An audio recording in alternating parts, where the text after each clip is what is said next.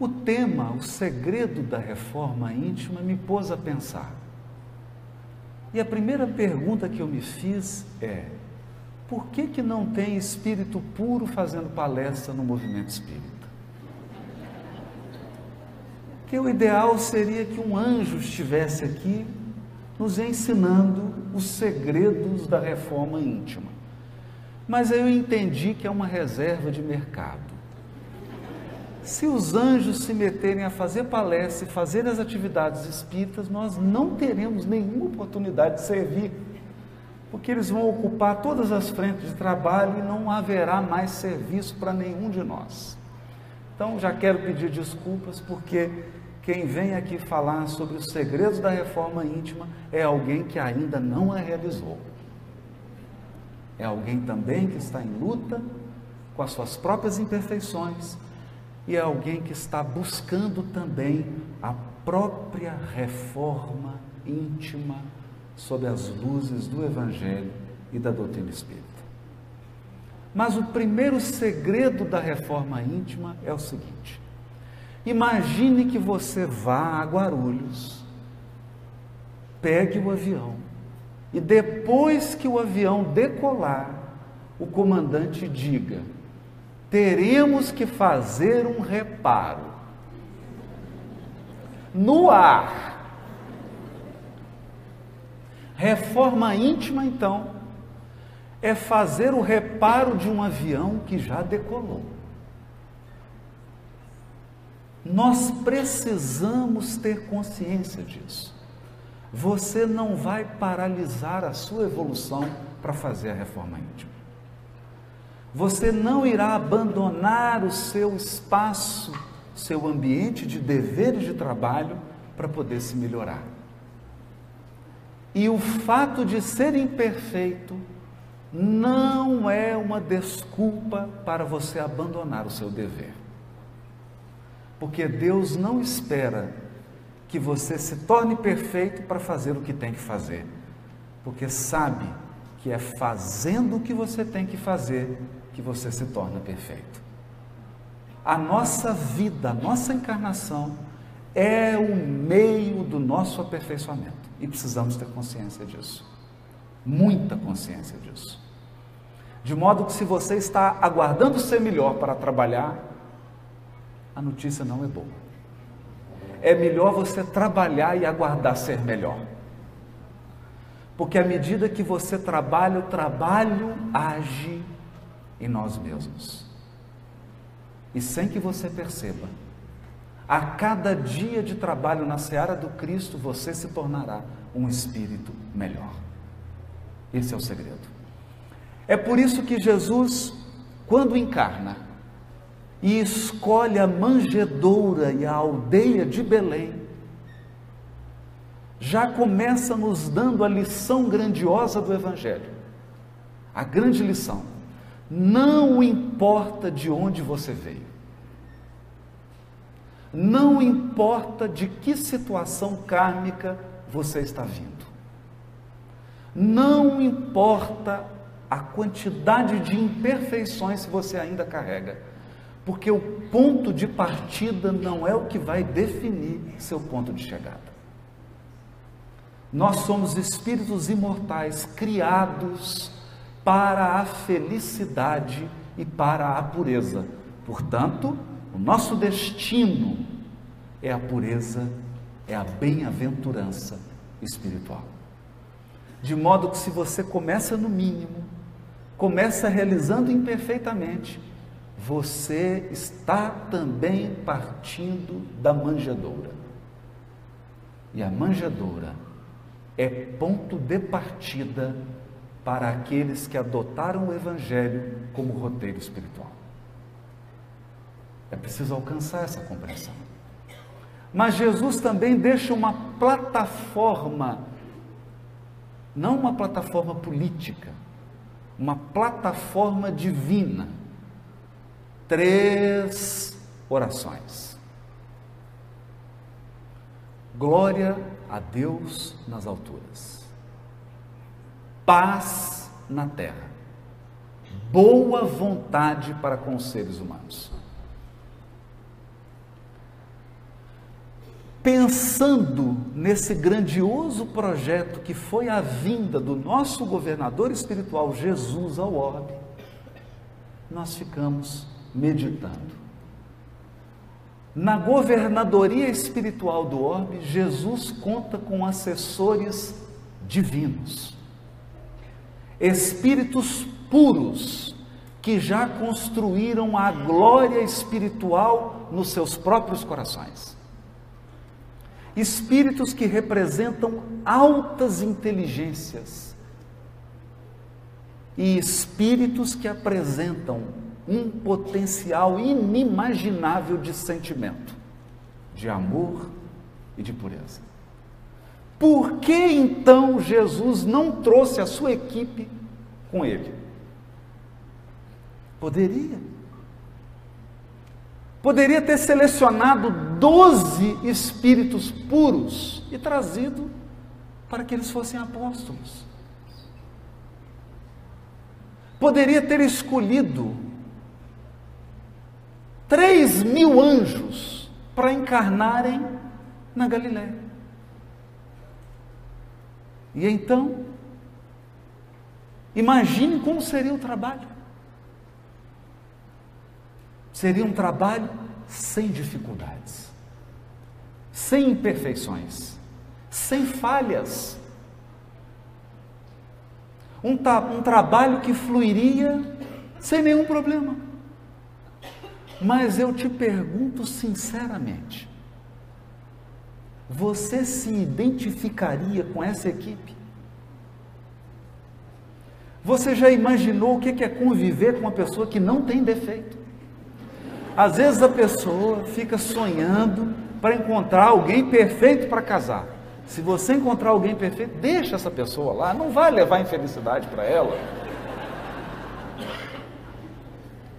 Imagina o que é uma pessoa perfeita do seu lado. Você ofende ela, ela te desculpa. É você que vai sempre errar. É irritante isso. Porque o gostoso da convivência é dividir. Uma hora você erra, outra hora o outro erra. Não é? Às vezes dá briga. Você fala, agora é minha vez de errar. Não é? Agora é minha vez de ser grosseiro. Então nós vamos revezando nas imperfeições. Não haveria identificação com os cooperadores do Cristo se eles fossem perfeitos. E talvez você não estaria aqui, não se identificaria com o palestrante se ele fosse perfeito. É porque nós somos iguais. É porque nós estamos na mesma caminhada. É porque nós também ansiamos pureza e paz, aperfeiçoamento que nós nos identificamos. Nos identificamos porque estamos na caminhada. É como correr com um maratonista. Que você sabe que o mais importante na maratona não é quem chega primeiro, é chegar. É correr. E nós todos aqui estamos nessa caminhada. Portanto, o primeiro ponto que nós gostaríamos de frisar é esse ponto com relação à reforma íntima. O primeiro segredo da reforma íntima. Não aguarde perfeição. Realize a sua reforma íntima num clima de paz. Porque você terá que viver a encarnação inteira na reforma íntima. Se você transforma o seu processo de aperfeiçoamento espiritual numa guerra, você estará sempre inquieto, sempre infeliz, sempre impaciente. E a evolução, a evolução espiritual, é aproveitar a jornada. Aproveitar a jornada, porque você sempre estará se aperfeiçoando. O único que não melhora é Deus. É o único. Deus é imutável. Então, Deus está fora da reforma íntima. Ele já é perfeito para sempre e constante. Nenhuma criatura o é. É por isso que quando o doutor da lei indaga Jesus com um elogio assim, bom mestre, Jesus pergunta para ele: por que, que você está me chamando de bom? Só o Pai. Nós estamos no caminho da bondade. E aí então surge a mensagem do Dr. Bezerra de Menezes chamada A Diferença. O Dr. Bezerra de Menezes estava falando para um público no mundo espiritual. E alguém espírita fez uma pergunta ao Dr. Bezerra de Menezes. Doutor Bezerra de Menezes, eu não aguento mais esse movimento espírita. Eu não aguento mais os espíritas.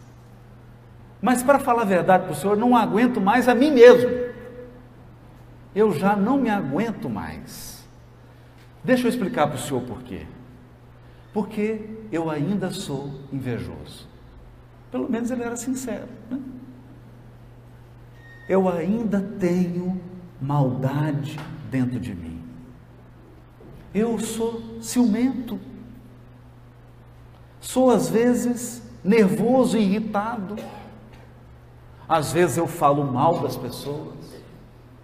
Às vezes eu prejudico. Portanto, eu não estou preparado para esse trabalho que o Senhor está nos convidando a fazer. Doutor Bezerra de Menezes ouviu com toda atenção e disse para ele assim: Meu filho, eu também. Todas essas imperfeições que você está dizendo, que o movimento espírita tem e que você tem, eu também tenho. E aí o, o encarnado que estava desdobrado regalou os olhos. Ficou impressionado com aquilo. Mas aí o doutor Bezerra de Menezes disse: Mas há uma diferença. Uma diferença. Aí, qual que é a diferença, doutor Bezerra de Menezes? A diferença é que antes eu corria na direção de tudo isso. Eu achava bom ser invejoso. Achava bom fazer mal para as pessoas. Achava bom ser grosseiro. Eu corria na direção dessas imperfeições. Hoje, a diferença é que eu corro dessas imperfeições. Essa é a diferença. Hoje nós já compreendendo que cada imperfeição do espírito lhe traz um gênero de sofrimento. Um gênero de sofrimento. Portanto, pelo número, Kardec chega inclusive dar esse exemplo, pelo número de imperfeições que você tem, é o número de sofrimentos que você tem na sua vida. É só fazer a conta. Todas as imperfeições trazem um tipo de sofrimento. É que às vezes nós não temos o olhar para identificar o sofrimento que a imperfeição traz. Por exemplo, é muito difícil ser nervoso. É difícil. Não é fácil. Outro dia eu dirigia no trânsito, porque o trânsito de Belo Horizonte é muito calmo. É igual ao de São Paulo. Só que o, lá em Belo Horizonte eles são mais nervosos. Então, eu dirigi o carro, levando meu filho para a escola. E alguém entrou, mas fechando, quase batendo no carro.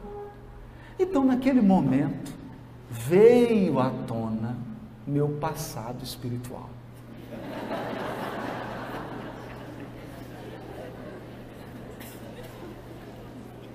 Eu esqueci da atual vida e aquela multidão que vive em mim tomou conta e eu abaixei o vidro, me preparando para aquele espetáculo de queda espiritual. Quando eu abaixei o vidro, meu filho olhou para mim e perguntou: Está nervoso, pai?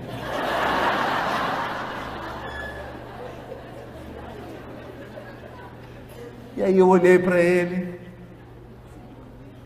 pensei no que ia dizer e só balancei a cabeça. Sabe o que ele disse? É bom ter um fiscal em casa. Ele olhou para mim e disse assim: E se ele for alguém que vai nas suas palestras?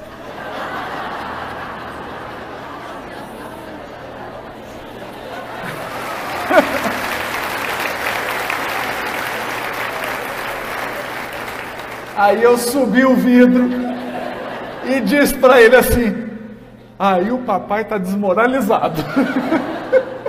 Imagina, a pessoa te festa, você xinga ela, fala: Olha, eu assisto suas palestras, assisto seus vídeos. E aí eu entendi o que é a bênção do trabalho. Porque nós estamos sob vigilância. Porque se nós não temos ainda a bênção da espontaneidade, que é característica dos espíritos superiores, porque os espíritos superiores são bons espontaneamente. Nós, pelo menos, temos a bênção da disciplina. Somos um jumentinho com a carroça. Você tem vontade de se comportar como um jumento mas a carroça não deixa. E através desse clima de disciplina e de esforço espiritual, com serenidade e paz, nós vamos reformando o avião enquanto o avião voa. Então, esse é o primeiro segredo da reforma íntima. O carro da nossa vida está em movimento. Eu vou usar uma outra metáfora. É como reformar sua casa, todo mundo morando nela, sem poder sair.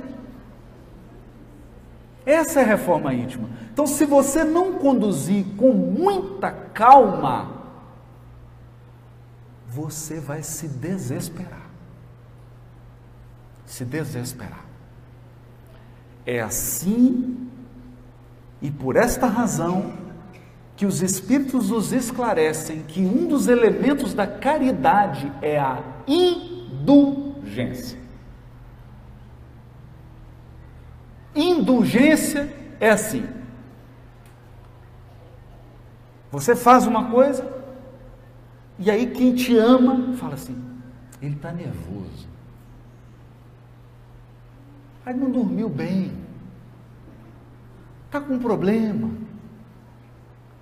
Então, as pessoas que nos amam, elas têm uma cota maior de tolerância para com aquelas partes de nós que ainda não foram iluminadas. E quem é capaz de viver sem indulgência? Qual relacionamento humano sobreviveria sem indulgência? Nós não pensamos nisso. E a indulgência que nós recebemos é também aquela que nós damos. É a que nós damos. Né? Quem é mãe, quem é pai, sabem disso. Um filho, você tem que ter altas doses de indulgência. Porque se você quiser corrigir todas as imperfeições ao mesmo tempo, você vai enlouquecer seu filho ou ficar louco. E a vida vai perder o sabor. Vai perder o sentido. Há de ter felicidade também na jornada. Na jornada. É por isso que o Chico dizia com toda simplicidade e com seu jeitinho de interior. Ele falava assim: Eu me sinto como um verme, como uma lesma que rasteja. Aí fala, nossa, coitadinho. Mas olha como é que ele completa: uma lesma que rasteja sempre para frente. sempre para frente. Porque quanto de, quantos de nós está rastejando em círculo? Então, o importante é que o progresso, ainda que pequeno, seja constante e para melhor. Para melhor. É assim então. E quando nós nos voltamos para a história da vida dos cooperadores do Cristo, a história real, nós vamos entender Jesus ter escolhido Simão Pedro para ser o líder do colégio apostólico. Simão Pedro, primeiro, um ancião em uma sociedade patriarcal. Então, Simão Pedro era machista. Nós precisamos entender isso. Por exemplo, ele não aceitou Maria Madalena, depois que ela se converteu, trabalhar com eles na casa do caminho.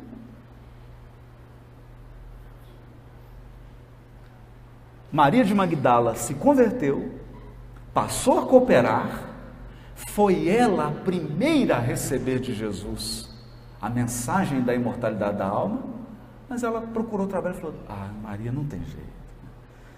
Teu passado te condena. E aí você fica aqui convivendo com a gente. Não dá, aqui nós não podemos te aceitar. Não teve jeito. Ela teve que buscar trabalho em outro local. Simão Pedro era nervoso, bravo. Bravo. Quantas vezes ele se precipitou? Quantas vezes? A ponto de Jesus chamar a atenção dele. Muitas vezes. Quantas vezes ele, ele, porque nós falamos do caso especial de Simão Pedro, porque Simão Pedro era o seguinte: ele acordava e ia tomar café, Jesus estava com ele, do lado, tomando café com ele. E pescador toma café cedo, vocês sabem disso. Ele ia para o barco pescar, Jesus estava na beira do lago. Ia almoçar, Jesus estava almoçando com ele. Jesus dormia na casa dele. Isso durante três anos. E, no entanto, no entanto, ele teve dúvidas no momento em que Jesus caminhava sobre o lago. Teve dúvida. Titubeou. E no momento mais importante, ele, todo corajoso, porque ele era também impulsivo e impetuoso, ele disse: Eu, mestre, eu jamais vou te trair. Né? Jamais. Aí Jesus olhou e falou: É, Simão, o dia não vai nem amanhecer, você vai me negar, não é uma, não, são três vezes. E quando ele pronunciou a terceira negação, aí que ele entrou no verdadeiro processo da reforma íntima. Que é quando você se enxerga do tamanho que você é. Do tamanho que você é. Porque os nossos olhos eles têm uma característica, o olho do encarnado tem uma característica curiosa. A gente sempre aumenta a gente e diminui o outro. É engraçado isso. Né? Então, experimenta para você ver. Você olha para você no espelho, você se vê sempre maior do que verdadeiramente é. E o outro sempre menor. Então, naquele momento, Simão Pedro pôde enxergar-se do tamanho que ele é. E aqui é o primeiro passo. Porque você não vai ser capaz de melhorar algo que você não vê que precisa ser melhorado. Esse é o primeiro segredo. Ver, enxergar, assumir aceitar. Aceitar. Eu sou desse tamanho.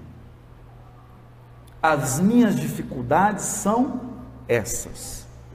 Essas são as minhas lutas, essas são as minhas lições. Esse é o primeiro passo. Sem isso, você não melhora aquilo que acha que já é bom. Era o caso de Simão.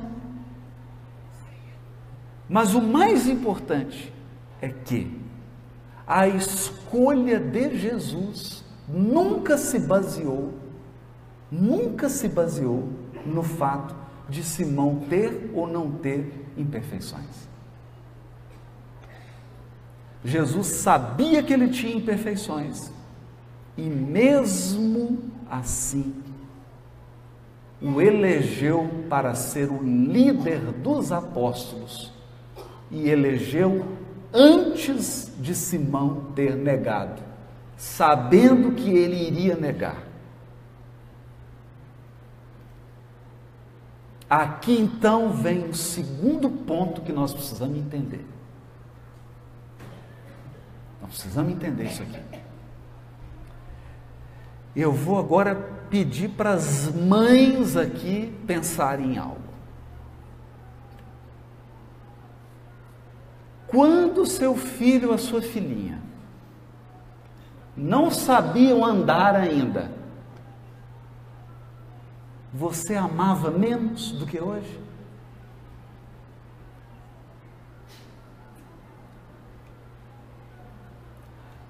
Qual mãe passa a amar mais o filho porque ele ficou melhor? Não. A mãe ama e ponto final. Mãe ama, ponto final. A experiência mais maravilhosa que eu tive na vida com relação a isso foi quando eu estava à frente de uma vara criminal, presidindo, coordenando a cadeia pública de uma comarca. Por quê? Porque aí eu me dei conta de que todos os presos, na sua maioria, né, claro, têm mãe.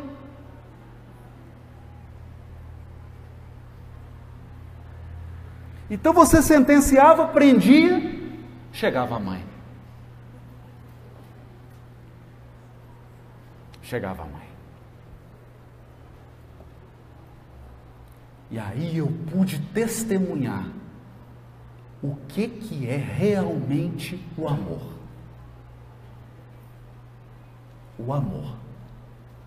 Porque o amor verdadeiro, ele não espera que o ser amado seja perfeito ou que ele melhore para amar. Isso não é amor, isso é concurso. Isso é concurso. Você fala, não, fica melhor, porque aí você faz a prova, vai ter um desempenho. O amor não aguarda desempenho. O que, que isso quer dizer? Isso quer dizer, quer dizer que você já é amado. Ponto final. Você sempre foi amado. Sempre. E não há nenhuma tolice, não há nenhuma estupidez, não há nenhuma maldade, nenhuma crueldade que você vai ser capaz de fazer que vai diminuir um centímetro no amor que Deus tem por você. Então, não perca seu tempo de provocar Deus. Tudo que você fizer de bobagem, de loucura, de crueldade, só vai trazer sofrimento para você. Mas o amor de Deus não vai mudar nada. Nada. Você não tem que virar um anjo para ser amado. Você já é amado.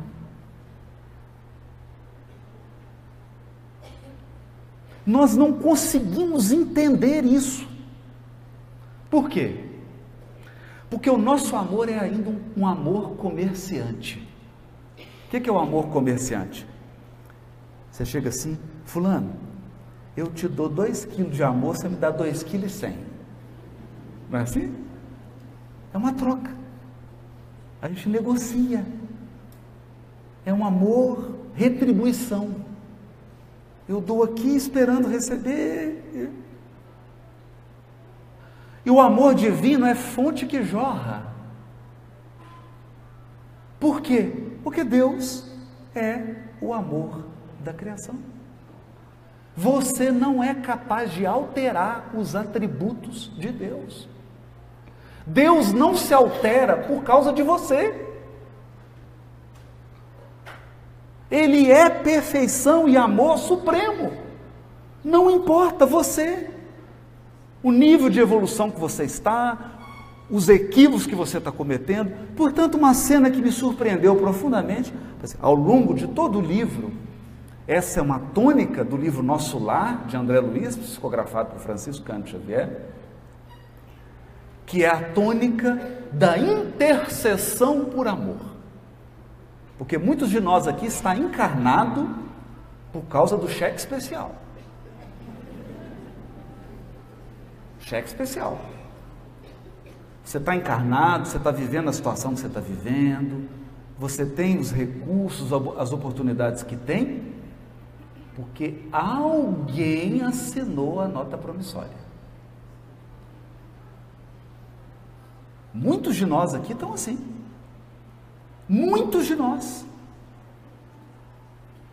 Intercessão. Então, uma cena que me chamou bastante atenção é que André Luiz vivia numa cidade do interior. O pai era um fazendeiro muito rico, muito bem sucedido. Em uma sociedade, salvo engano, era interior de São Paulo, Minas Gerais, ali, o pai vivia numa sociedade patriarcal. Então, a esposa era do lar, ele poderoso, bem-sucedido, um filho fazendo medicina no Rio de Janeiro e o pai tinha duas amantes. Duas. E a mãe ali, dedicada ao lar, dedicada à família, dedicada ao filho, cumprindo os deveres que Deus colocou nas mãos dela. Porque o compromisso com é dela não era com o pai de André Luiz, nem com André Luiz. O compromisso dela era com Deus. Ela desempenhou. Resultado. Resultado. O filho estudioso, doutor, estudou no Rio de Janeiro, vai para um Umbral, fica oito anos. O pai, com as duas amantes, vai para um lugarzinho um pouquinho, um pouquinho menos estrela do que o Umbral, mais baixo um pouquinho. Com as duas amantes, claro. E a mãe e a mãe? A mãe vai para uma colônia superior ao nosso lar. E aí a gente fica superior ao nosso lar.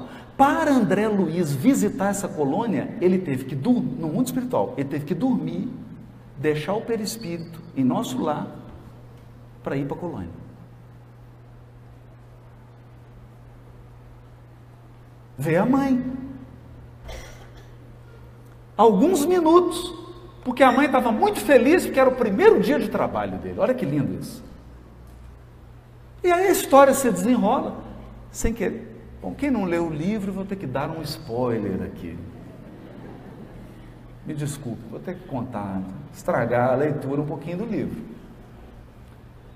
Mas ele fica muito preocupado porque ele passou então a buscar ajudar o seu pai a sair daquela situação, porque é um filho muito grato ao pai. Afinal, ele se formou, teve tudo que o pai, um pai amoroso. Um pai. Ele não era um bom marido, mas era um bom pai. E o André Luiz tentando de tudo, aí um dia ele chegou para a mãe e falou: Mãe, não tem jeito. Não consegui ajudar papai. E ele não consegue sair de lá. Interessante isso, né? Às vezes a gente não consegue sair das dificuldades, não é por falta de ajuda, não, é por teimosia. Não conseguia. Aí a mãe de André Luiz faz a revelação do livro. Não se preocupe, meu filho. A situação já está equacionada. Eu vou voltar. Mãe, mas a senhora vai voltar? Como assim, mãe? Vou voltar e vou receber seu pai de novo como marido. Aí tu vai, as mulheres já ficaram, nossa, e agora, né? E aí o André Luiz também, né? Querendo fazer a pergunta que todo mundo aqui está querendo fazer. E as duas? Ela falou assim: vou recebê-las como filhas.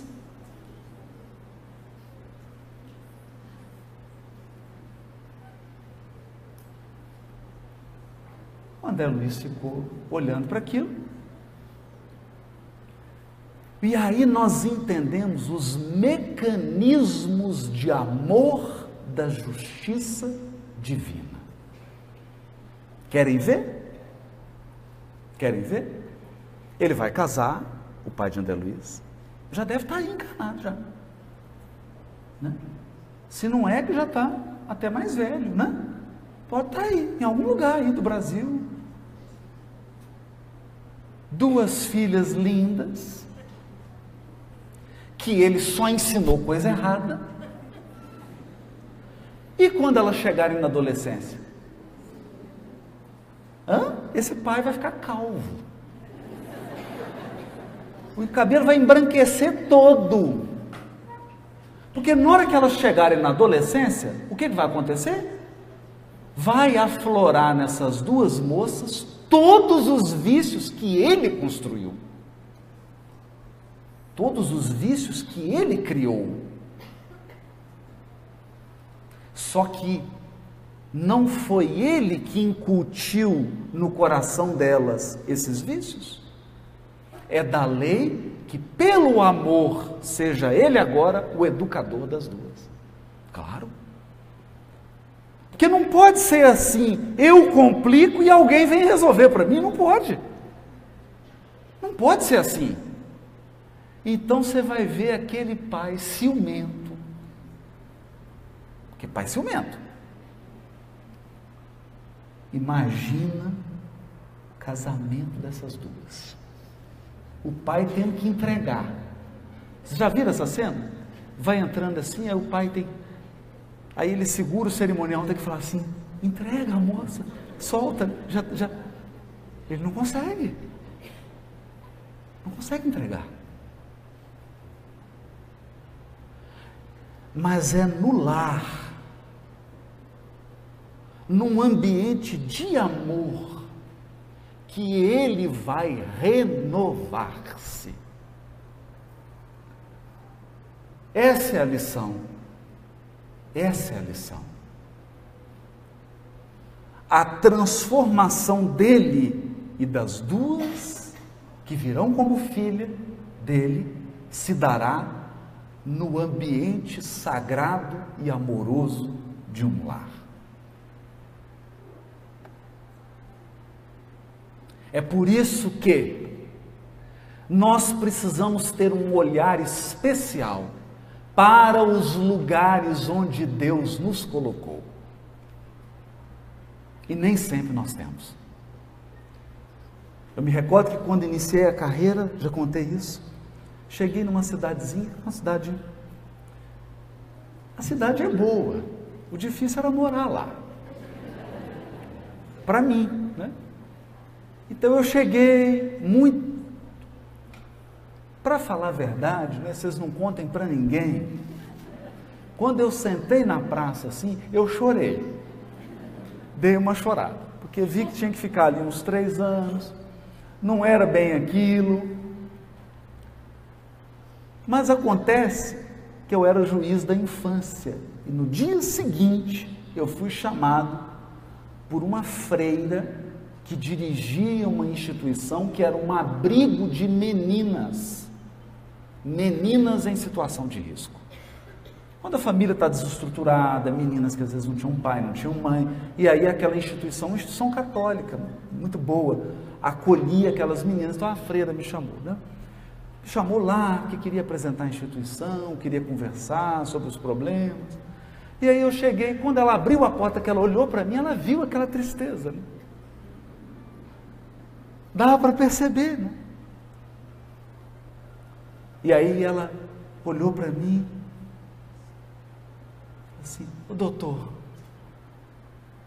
eu posso te dizer uma coisa? Eu falei, pode, por favor. É que eu estou sentindo que Deus está me pedindo para te dizer isso. Eu falei, lá vem.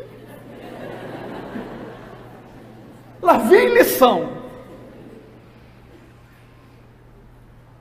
A gente precisa aprender a florescer onde Deus nos plantou.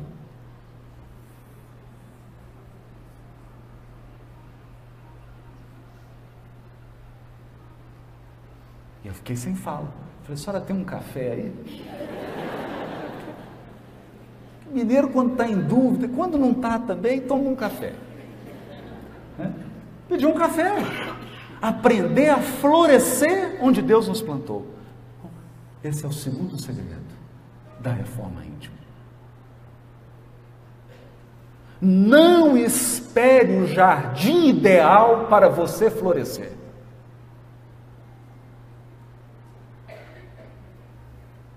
Floresça antes. Você floresce onde Deus te plantou. Por quê? Não é para você ficar vaidoso, não. Mas talvez, onde você está, seja a última esperança de Deus. Talvez você seja a última esperança do Criador onde você está.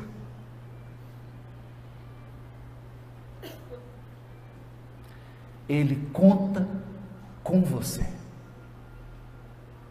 e é através de você que virá a renovação. Nós vamos entender isso. Precisamos compreender esses mecanismos da vida. E é ali cooperando, onde você não acha que é o melhor. Fala, mas logo aqui, meu Deus, só me põe logo aqui, nessa situação. Eu me recordo que quando cheguei na mocidade, eu trabalhava há 35 anos atrás. Aí participei de campanha do Quino, passe, tudo quanto é, coordenei mocidade, tudo quanto é tarefa. Todas as tarefas que existem numa casa espírita. Eu participei. E o pessoal dava uma e eu dizia assim: ó, gente, pelo amor de Deus, essa tarefa eu não gosto. Falar em público.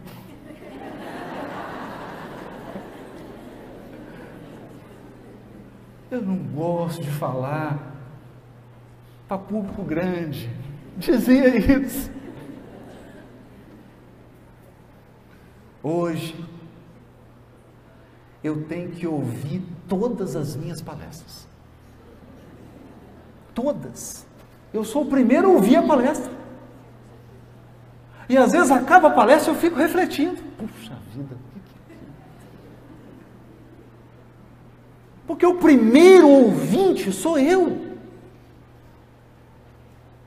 Ontem eu vivi uma situação que é maravilhosa. Cheguei em Santos e o pessoal colocou algumas frases de palestras minhas e eu falei, nossa, podia anotar isso aí. Quase que eu tirei uma foto para gravar. Para gravar. Porque você fala inspirado, depois você, o Espírito vai embora. Depois você tem que ouvir. Ouvir de novo. Às vezes eu sinto lá em casa, põe o DVD ou liga no canal Evangelho Espiritista e fala, vou assistir uma palestra desse Haroldo. Lá com uma palestra, nossa, deixa eu anotar aqui que eu vou usar isso numa palestra minha. Porque essa é a bênção da doutrina espírita. Mas o que eu estou tentando dizer é: floresça. Floresça. Floresça. Não, não escolha tanto lugar. Até porque nós não temos controle assim das circunstâncias. Mas uma coisa está nas suas mãos: o poder de ser o melhor.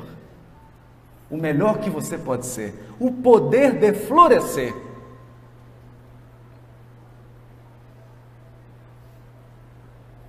E aí você dará a sua contribuição pessoal, intransferível, única, onde Deus te colocou. Eu não me esqueço disso.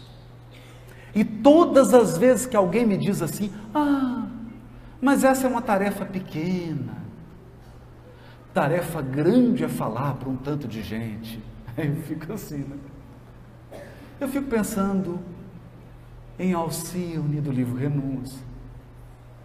Eu fico pensando em Lívia, a esposa de Públio Lentulus. Eu fico pensando na escrava Ana. Eu fico pensando na mãe de André Luiz.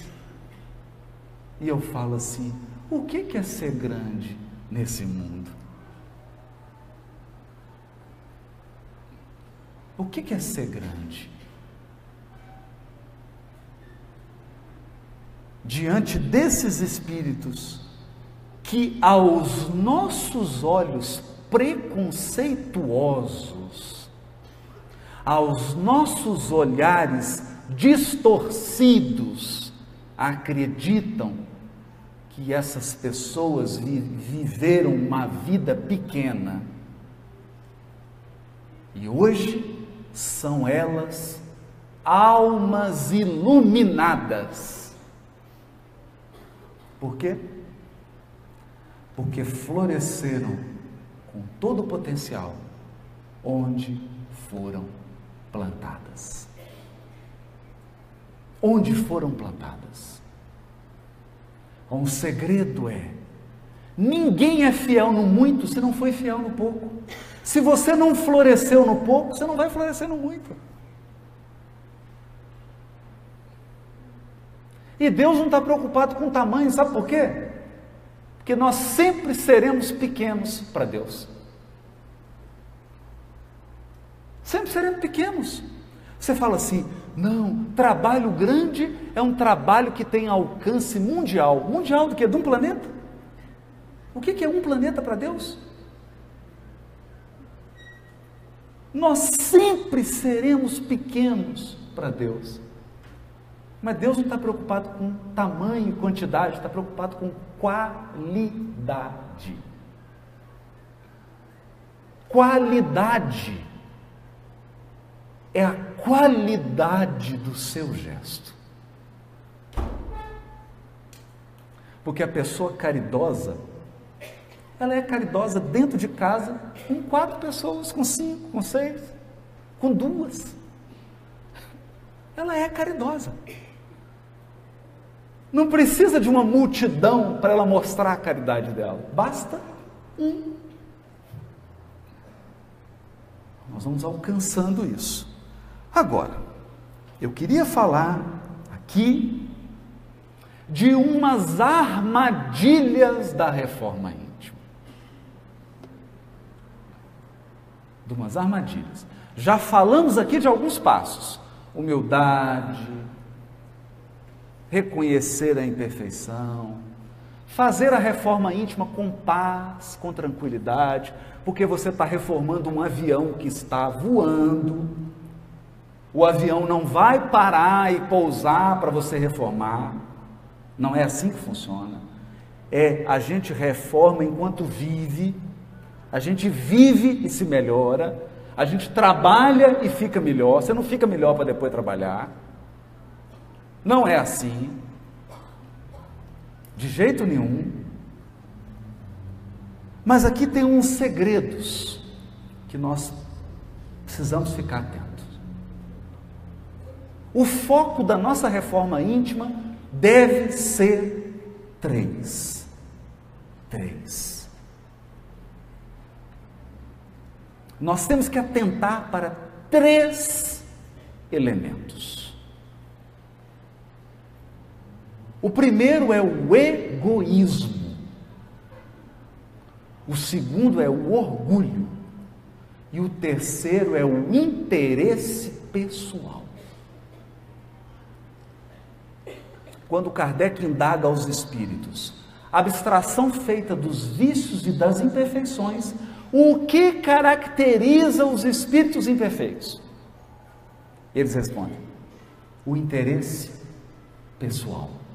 Coisa rara é no mundo o desinteresse total. Quando eu li essa questão, a abstração feita dos vícios e das imperfeições, eu falei: meu Deus, imagine você, se eu tirar todos os seus vícios, não tem mais nenhum vício. E se tirar todas as imperfeições? Eu pensava, você virava espírito puro. Eu pensava isso. Vamos tirar todos os vícios, tirar todas as imperfeições, eu virei espírito puro. Não, tem um terceiro elemento interesse pessoal.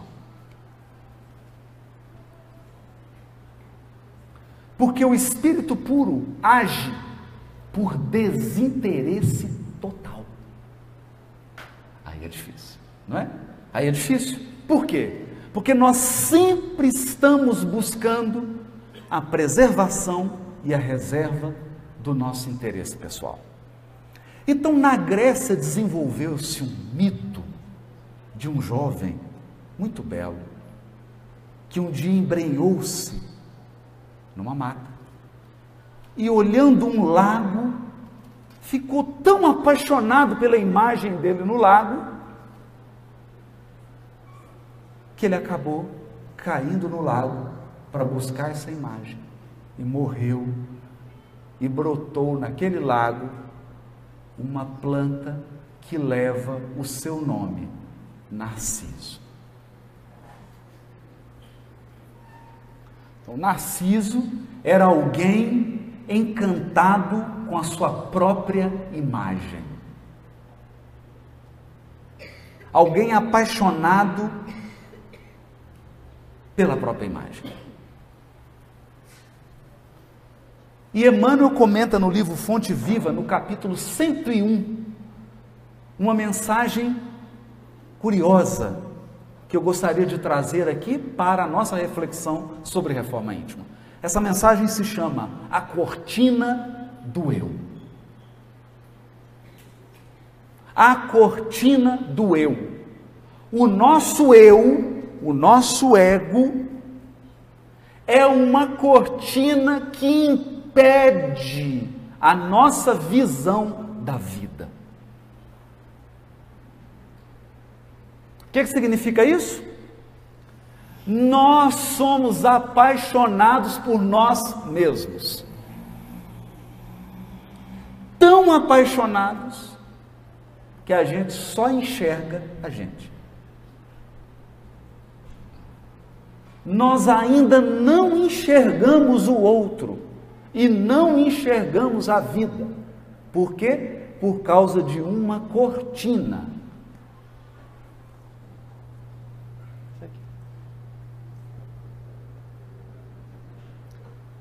É a cortina do eu.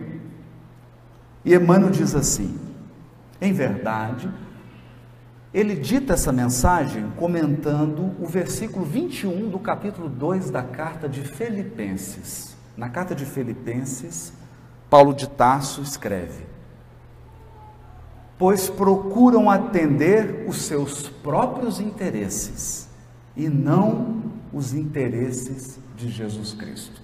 Paulo aqui comentava sobre os maus trabalhadores. Ele falava dos servidores imperfeitos da seara do Cristo. E aqui ele dá a característica da imperfeição desses servidores. Esses servidores trabalhavam para Jesus, amavam Jesus, aplaudiam Jesus. Você fala o nome de Jesus, ele arrepia, ele chora, ele fica emocionado. Mas então por que ele é um servidor imperfeito? Ele é um servidor imperfeito porque ele busca seus próprios interesses. Ele não está buscando os interesses do Cristo. Então Emmanuel descreve assim: em verdade, estudamos com o Cristo a ciência divina da ligação com o Pai. O que que nós estamos fazendo aqui hoje nesse calor? Num sábado à tarde. Podia estar numa sorveteria, com uma bermuda. Estamos aqui ouvindo reforma íntima, doutrina espírita, evangelho. Por quê? Por que, que nós estamos aqui? Sabe por quê? Porque nós estamos aprendendo com Jesus a ciência divina da ligação com Deus. Essa é a mensagem central do Evangelho. O Evangelho quer que nós estejamos em comunhão com Deus, porque o dia que você atingir a comunhão com Deus, você nunca mais se sentirá sozinho. Você nunca mais sentirá solidão. Você nunca mais sentirá desamparo. Você irá vencer qualquer dificuldade, porque sentirá Deus com você permanentemente. Você quer isso? Quer? Eu quero. Eu quero. Mas isso é uma ciência divina.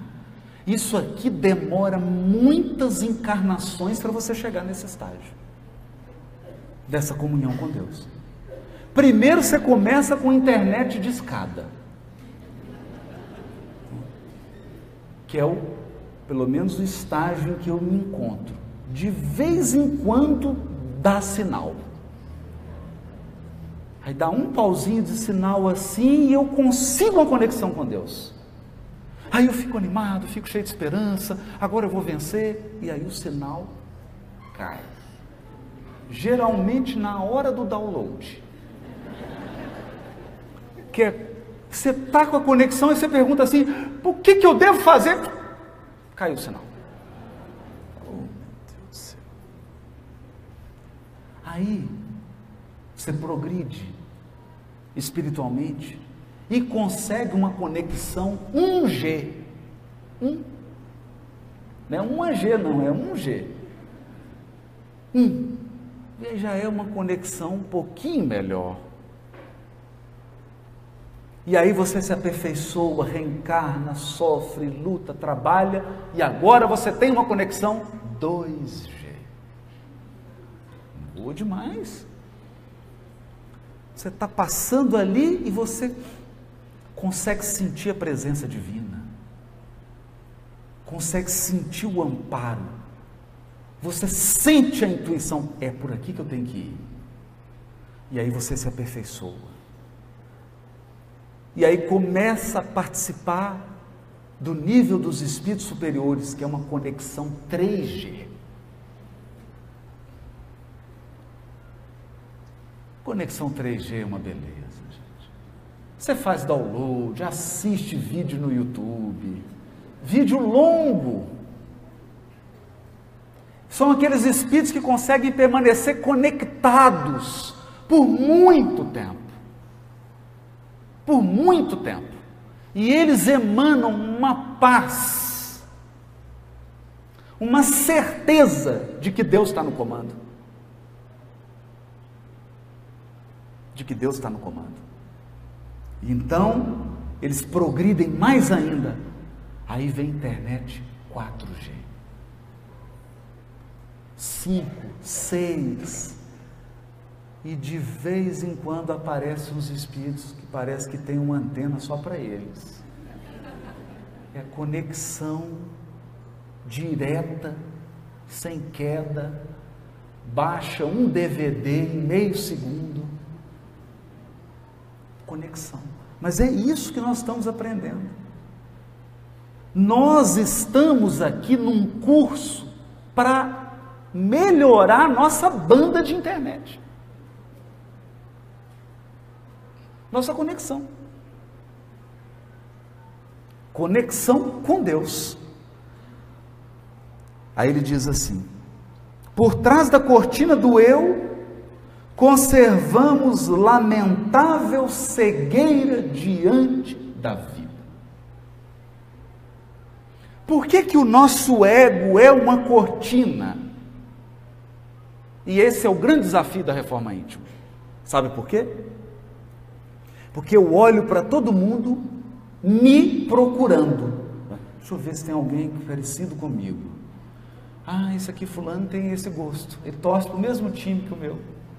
Não, aquele ali, nossa, aquele fala igual a mim. Ele pensa como eu, entende? Tem o mesmo gosto que eu.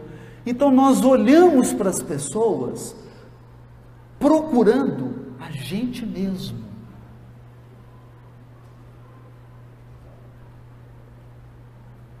Esse é um desafio. Qual que é o desafio aqui? Não tem problema você procurar alguém que tenha afinidade. Isso é da lei. O problema não é esse. O problema é, é você desvalorizar quem é diferente de você. Esse é o problema. Porque quando você valoriza quem é diferente, você está dizendo que Deus errou, porque criou alguém diferente de você. Você fala assim, meu, por que, que Deus não criou todo mundo igual a mim?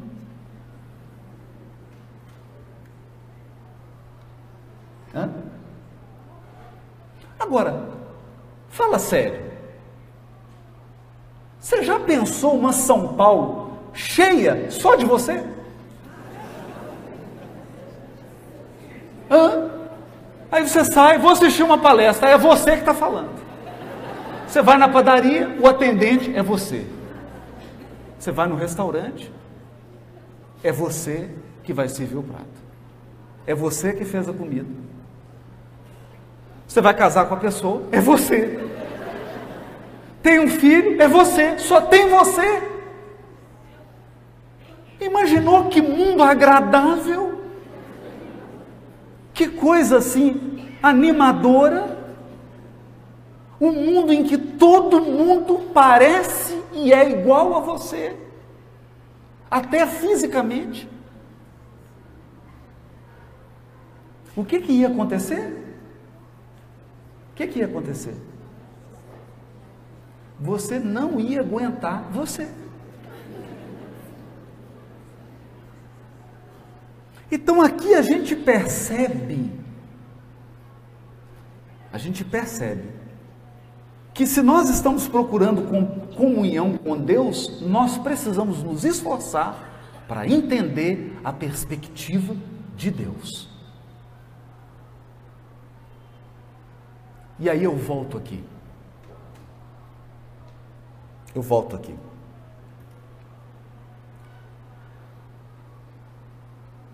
Eu tenho dois filhos. Agora você vai falar assim: escolhe um. Não escolhe. Não escolhe. Não escolhe. O que pode acontecer de uma mãe, de um pai ter mais afinidade com um do que com o outro, ter mais proximidade com isso é natural.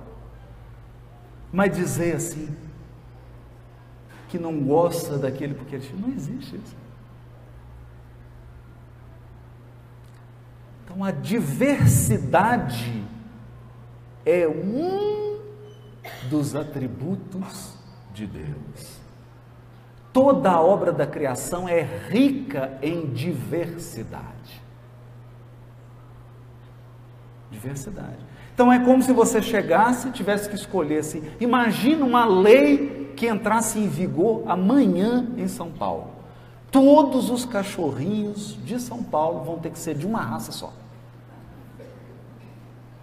E aí? E se escolher uma raça que não é do seu cachorrinho? Hã? Parece surreal. mas nós nos comportamos diante da vida assim, com essa incapacidade de reconhecer um outro diferente de mim. Por quê? Porque tem uma cortina do eu impedindo a minha visão. Eu não consigo ver por causa da cortina do eu. E Emmanuel prossegue. Examinemos imparcialmente as atitudes que nos são peculiares nos próprios serviços do bem. Olha só, eu vou examinar, ele está dizendo assim: vamos examinar o trabalho no bem, de que somos cooperadores iniciantes e observamos que, mesmo aí, em assuntos de virtude, a nossa porcentagem de capricho individual é invariavelmente enorme. Nós somos servidores, trabalhamos no bem, mas com muito capricho. Capricho são exigências descabidas. São exigências que não são razoáveis. Isso é um capricho. Aí ele dá um exemplo. A antiga lenda de Narciso permanece viva em nossos mínimos gestos, em maior ou menor porção. Em tudo e em toda parte, apaixonamo-nos pela nossa própria imagem. Olha isso. Em tudo e em toda parte. Nós nos apaixonamos. Nossa, mas essa instituição ela é tão parecida comigo. E aí você se apaixona com aquela instituição. Então a gente sai pelo mundo procurando espelho. Espelho, espelho meu. A cortina do eu. Nos seres mais queridos, agora olha aqui o mecanismo. Amamos a nós mesmos. Porque se, se os nossos familiares demonstram pontos de vistas diferentes dos nossos, ainda mesmo quando superiores aos princípios que esposamos, instintivamente enfraquecemos a afeição que lhes consagrávamos que, que significa isso? Enquanto a pessoa está pensando igualzinho a gente, nós damos afeição. Quando ela começa a pensar melhor, aí a gente retira a afeição. Instintivamente.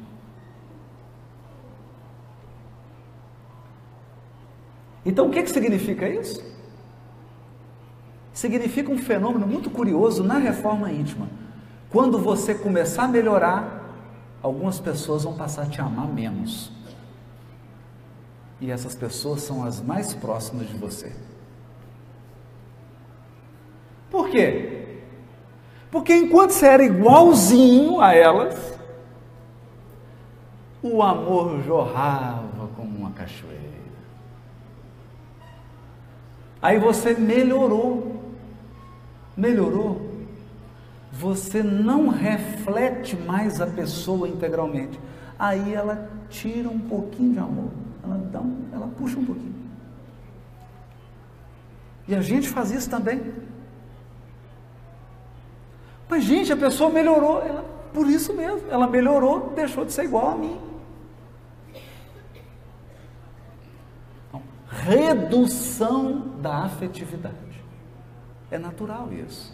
Nós temos que estar preparados para isso e nós temos que estar preparados para não fazer isso. Para não fazer isso. A nossa dose de amor deve permanecer constante. Mesmo que o outro mude para pior ou para melhor. Esse é um segredo da reforma íntima. Emmanuel está dizendo aqui. Nas obras do bem a que nos devotamos, estimamos, acima de tudo, os métodos e processos que exteriorizam o nosso modo de ser e de entender. Porquanto, se o serviço evolui ou se aperfeiçoa, olha isso. Se o serviço evolui ou se aperfeiçoa, refletindo o pensamento de outras personalidades acima das nossas, aí o que, que acontece? Operamos quase sem perceber a diminuição do nosso interesse para com os trabalhos iniciados. Não é curioso isso? Hoje, a coisa que eu tenho mais medo numa casa espírita é quando ela melhora. Quando uma casa espírita melhora, muita gente sai da casa espírita. Por quê? Porque ela melhorou. E a casa melhorou e ela não reflete mais aquelas personalidades que fundaram a casa, que foram os trabalhadores. Evoluiu, aí a pessoa, ah, ela diminui o interesse. Ela não fala, aí ela passa a frequentar menos. Ela não vai mais nas atividades. Ela não vai dizer isso. Mas quando ela desencarnar, não precisa dizer, porque está no perispírito. Aí os benfeitores perguntam assim: Pois é, você, você deu uma diminuída de interesse lá no trabalho, né? É, mudou muito, eu sei, meu filho, melhorou muito, né? Nós tiramos o interesse. Como é que é difícil? É uma ciência. E quem enfrenta a reforma íntima vai sofrer isso. Porque reforma íntima não é melhorar? É melhorar. Aí você tem um tanto de gente que está do seu lado aqui, até você melhorar. E quando você melhora, elas não se identificam mais com você. Por quê? Porque você evoluiu. Sem perceber, elas tiram o interesse perdem o interesse. Né? Aceitamos a colaboração alheia, mas sentimos dificuldade para oferecer o concurso que nos compete. Agora, essa aqui eu acho ótima. Olha o que o Emmanuel diz. Se nos achamos em posição superior, doamos com alegria uma fortuna ao irmão necessitado que segue conosco em condição de subalternidade, a fim de contemplarmos com volúpia as nossas qualidades nobres no reconhecimento de longo curso a que eles se sentem constrangidos. Então você está numa posição melhor, aí você ajuda e a pessoa te agradece. Um ano, dois, três, quatro, cinco, dez anos te agradecendo. E você sente o prazer, por quê? Porque você foi generoso. Mas, raramente, concedemos um sorriso, sorriso de boa vontade, ao companheiro mais abastado ou mais forte posto pelos desígnios divinos à nossa frente.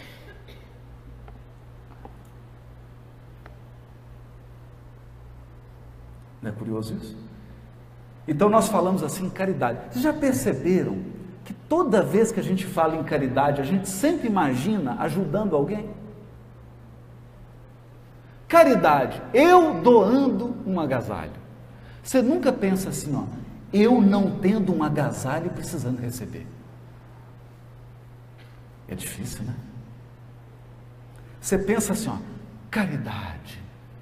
Eu aqui nas, no grupo espírita, atendendo corações que sofrem. Você não pensa, você deprimido entrando na casa espírita e alguém te ouvindo e te aconselhando.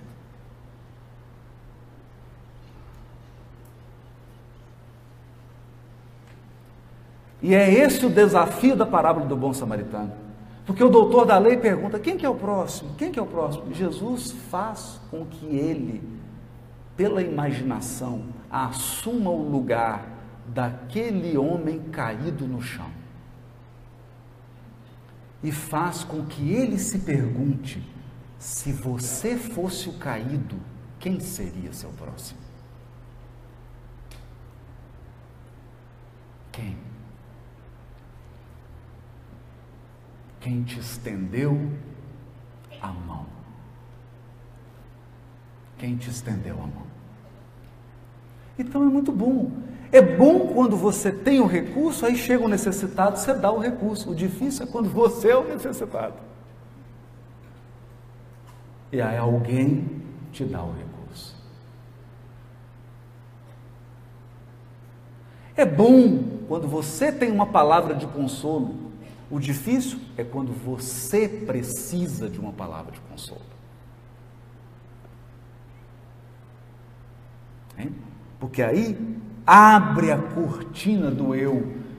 Nessas horas a gente percebe que o mundo é muito maior do que nós mesmos. Há muito mais gente além de mim. Tem muitas pessoas valiosas e elas não se parecem comigo. Importante isso. Em todos os passos da luta humana, encontramos a virtude rodeada de vício e o conhecimento dignificante quase sufocado pelos espinhos da ignorância. Por quê? Porque, infelizmente, cada um de nós, de modo geral, vive à procura do eu mesmo. Então, olha que triste isso. Você vê alguém inteligente cercado de gente ignorante. Por que, que ele não ensina?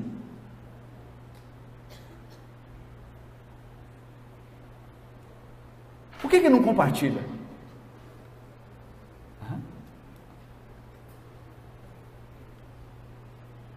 porque está à procura dele mesmo. E se ele compartilhar, ele vai ter iguais. Entende? Então, essas são armadilhas que nós precisamos ficar atentos. Aí diz Emmanuel, entretanto, conclui a mensagem de um jeito assim, duro. Emmanuel diz: entretanto, graças à bondade de Deus, o sofrimento e a morte nos surpreendem na experiência do corpo e além dela. O sofrimento e a morte, arrebatando-nos aos vastos continentes da meditação e da humildade, em que aprenderemos pouco a pouco a buscar o que pertence a Jesus Cristo em favor de nossa verdadeira felicidade dentro da glória de viver. Glória de viver. Então, a experiência da morte e a experiência da dor, do sofrimento, ela abre a cortina. Abre a cortina. Nós vamos dizer por quê. Emmanuel costuma chamar a desencarnação de mão niveladora da morte. Mão niveladora da morte. Por quê? Porque o primeiro segundo depois de morto, todo mundo é igual.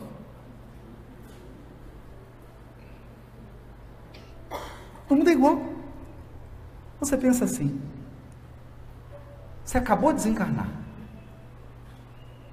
E fala: Mas eu tenho 300 imóveis em São Paulo. Aí o guia diz assim: Tinha. Não tenho. Tinha. Já estão dividindo no seu velório. No velório. Engraçado isso, né? No velório, vocês já viram divisão de bens em velório? Já tem, tem isso. No velório já estão dividindo. no velório já estão divididos. E não é só bem físico, não, hein? Tarefeiro espírita também. Desencarnou no velório dele, já estão pondo um substituto. Quem que vai assumir o trabalho dele? O sujeito está velando ainda. Está no velório. Quem que vai continuar? Então, a mão niveladora da morte não tem melhor, não tem pior, não tem igual, tudo igual. Nós desencarnamos igual. Igual. A única diferença é o aproveitamento da encarnação. Aí. Por isso tem uma cena muito engraçada no livro Voltei. Essa cena é ótima. O irmão Jacó era doutrinador e bravo, era um bravo, né, do início do século, sujeito realizador. Então, então ele conversava com os espíritos igual um doutrinador de reunião mediúnica que tinha lá na minha terra, lá no Vale do Jequitinhonha. Esse homem era tão bravo que um dia ele deu voz de prisão para um espírito. Você está preso! Bravo. Né? né? Mas eu fiquei sabendo de um caso em Minas Gerais também, e o sujeito começou a dialogar com o espírito, o negócio ficou problemático, o espírito começou a insultar ele, ele levantou, chamou o espírito para fora para brigar. Nós vamos resolver isso lá fora. É? Então o irmão Jacó era desse jeito, né? Conversava com os espíritos, ficava bravo e falava e apontava o dedo. E aí, gente, o irmão Jacó desencarna. E no velório dele foram os dois espíritos que ele doutrinava, que discutiu com ele na reunião. E os espíritos ficaram lá, esperando ele sair do corpo. E um comentando com o outro: Pois é, agora eu quero ver a condição espiritual dele, que ele fala tanto, né? O irmão Jacó desprende do corpo e cadê a luz, gente? Não tinha. Não tinha. Um homem poderoso, o Frederico Fig, ele foi o homem que trouxe o disco de vinil, dono da Odeon. Ele que trouxe o disco de vinil para o Brasil. Uma fábrica era amigo pessoal de Thomas Edison, diretor da Federação Espírita Brasileira, quer dizer, um homem influente. Então lá os espíritos falam, agora não queremos ver, né? Tirar a prova dos nove. Nossa, olha a luzinha dele. Quase não tem luz. Aí um começou a rir e falou, está quase igual a gente.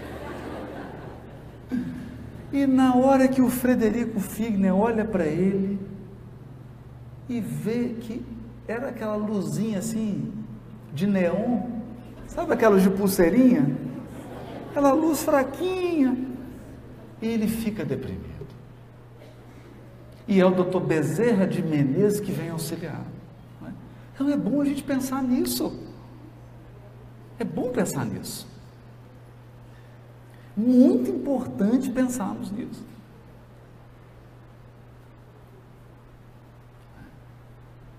Nesse processo aqui da reforma íntima, que é tirar essa cortina do eu.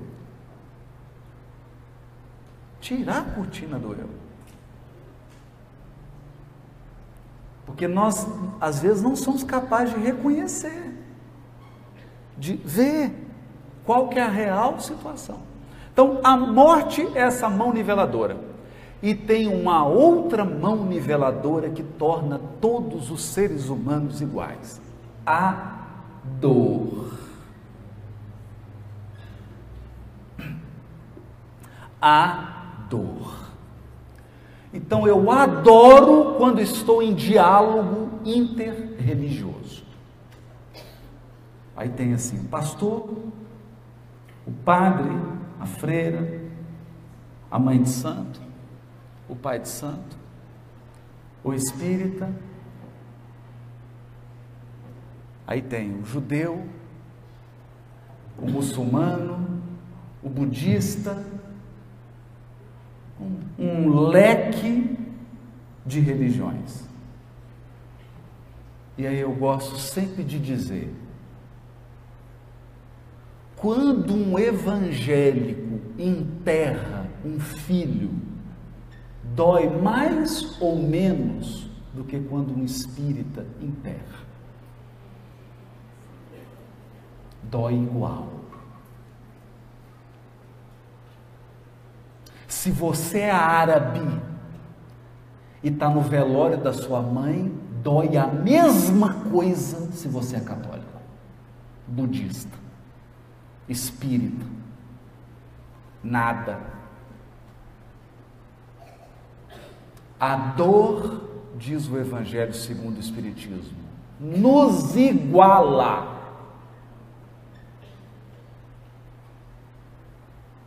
E daí vem a poderosa força da doutrina espírita. A grandiosa força do Espiritismo. Porque o Espiritismo fala para a dor humana.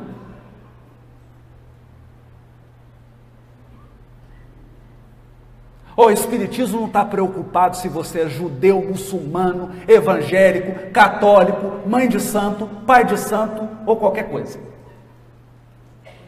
ele fala para a sua dor. E ele diz assim: ninguém morre. Pode amar sem medo. Porque você nunca vai perder quem você ama. Pode amar. Ninguém morre. Mas o Espiritismo diz mais. Ele diz assim: vai passar.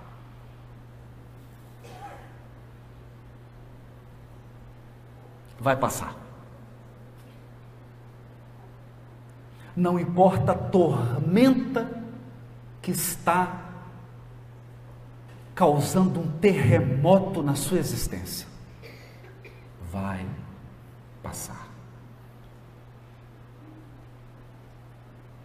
vai passar. Porque nós somos peregrinos da eternidade. Nós somos espíritos imortais em marcha. Uma marcha surpreendente. Cada trecho da jornada vai te deixar perplexo. mas você vai sempre prosseguir. Vivo. Vivo. Por isso,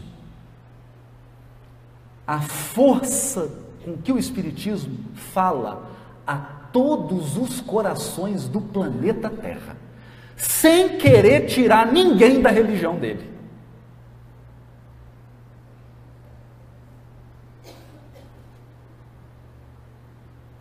De jeito nenhum.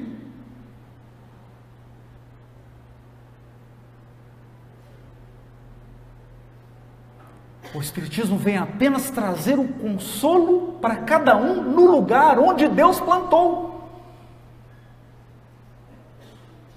Porque às vezes o indivíduo nasceu para ser budista, ele vai ficar lá, deixa ele lá. O compromisso dele é lá, por que você está querendo tirar ele, trazer para o grupo espírita? Não faz isso, gente. Nós já estamos com tanto problema com os espíritos que a gente já tem. Né? Mas ele leva a força consoladora. Por isso que ele é o consolador prometido. Por que, que o Espiritismo é o consolador prometido? Porque ele diz assim: você não morre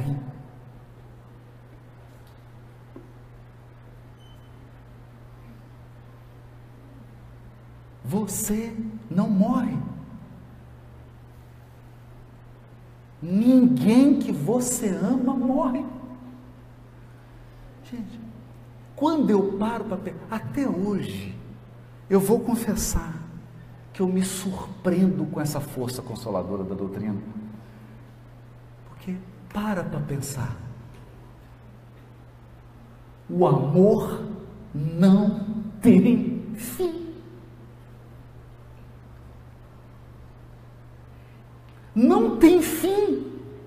Outro dia eu estava numa reunião mediúnica, manifestou uma entidade e chamou uma pessoa que estava chegando na reunião pela primeira vez. Essa pessoa foi chamada e o Espírito se manifestou, um Espírito feminino, e disse assim: Você não mais se recorda de mim com a memória da carne.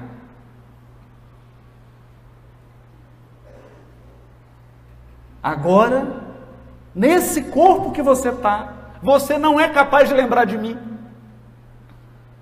Mas eu vim te dizer que eu te amo como uma mãe.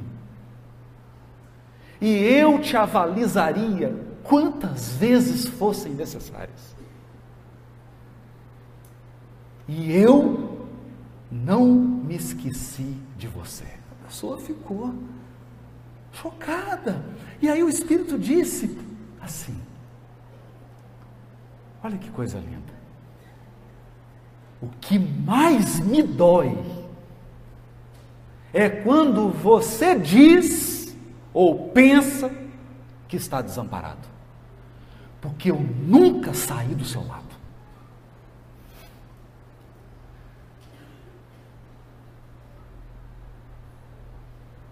Eu fiquei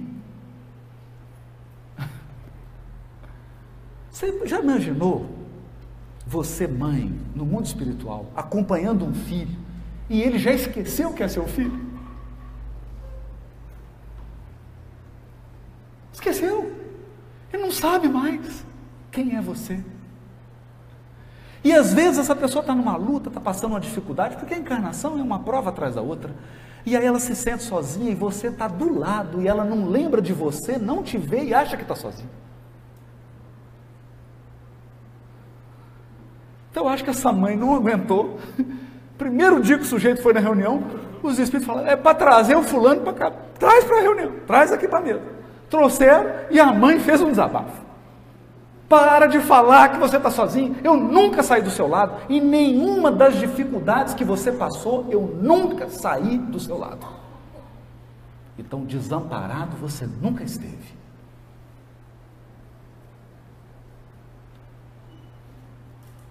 Para que que eu vou te dizer mais alguma coisa? Para quê? O que que eu vou te dizer mais? O que que eu vou te dizer? Se há o triplo de público desencarnado aqui em relação a nós encarnados.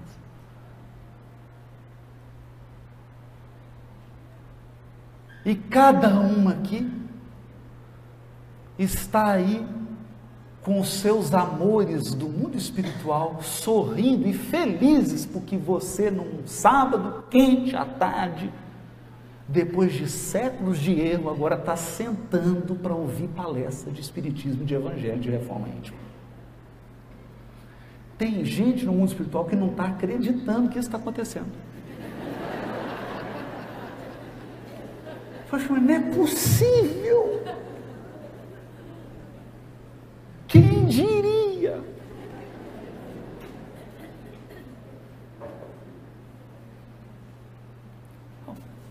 É por isso, é por isso que o Espiritismo é um consolador prometido da humanidade para todas as crenças para todas as religiões, para todos os povos, para todas as culturas, para todos os gêneros, para todas as opções sexuais, para todos.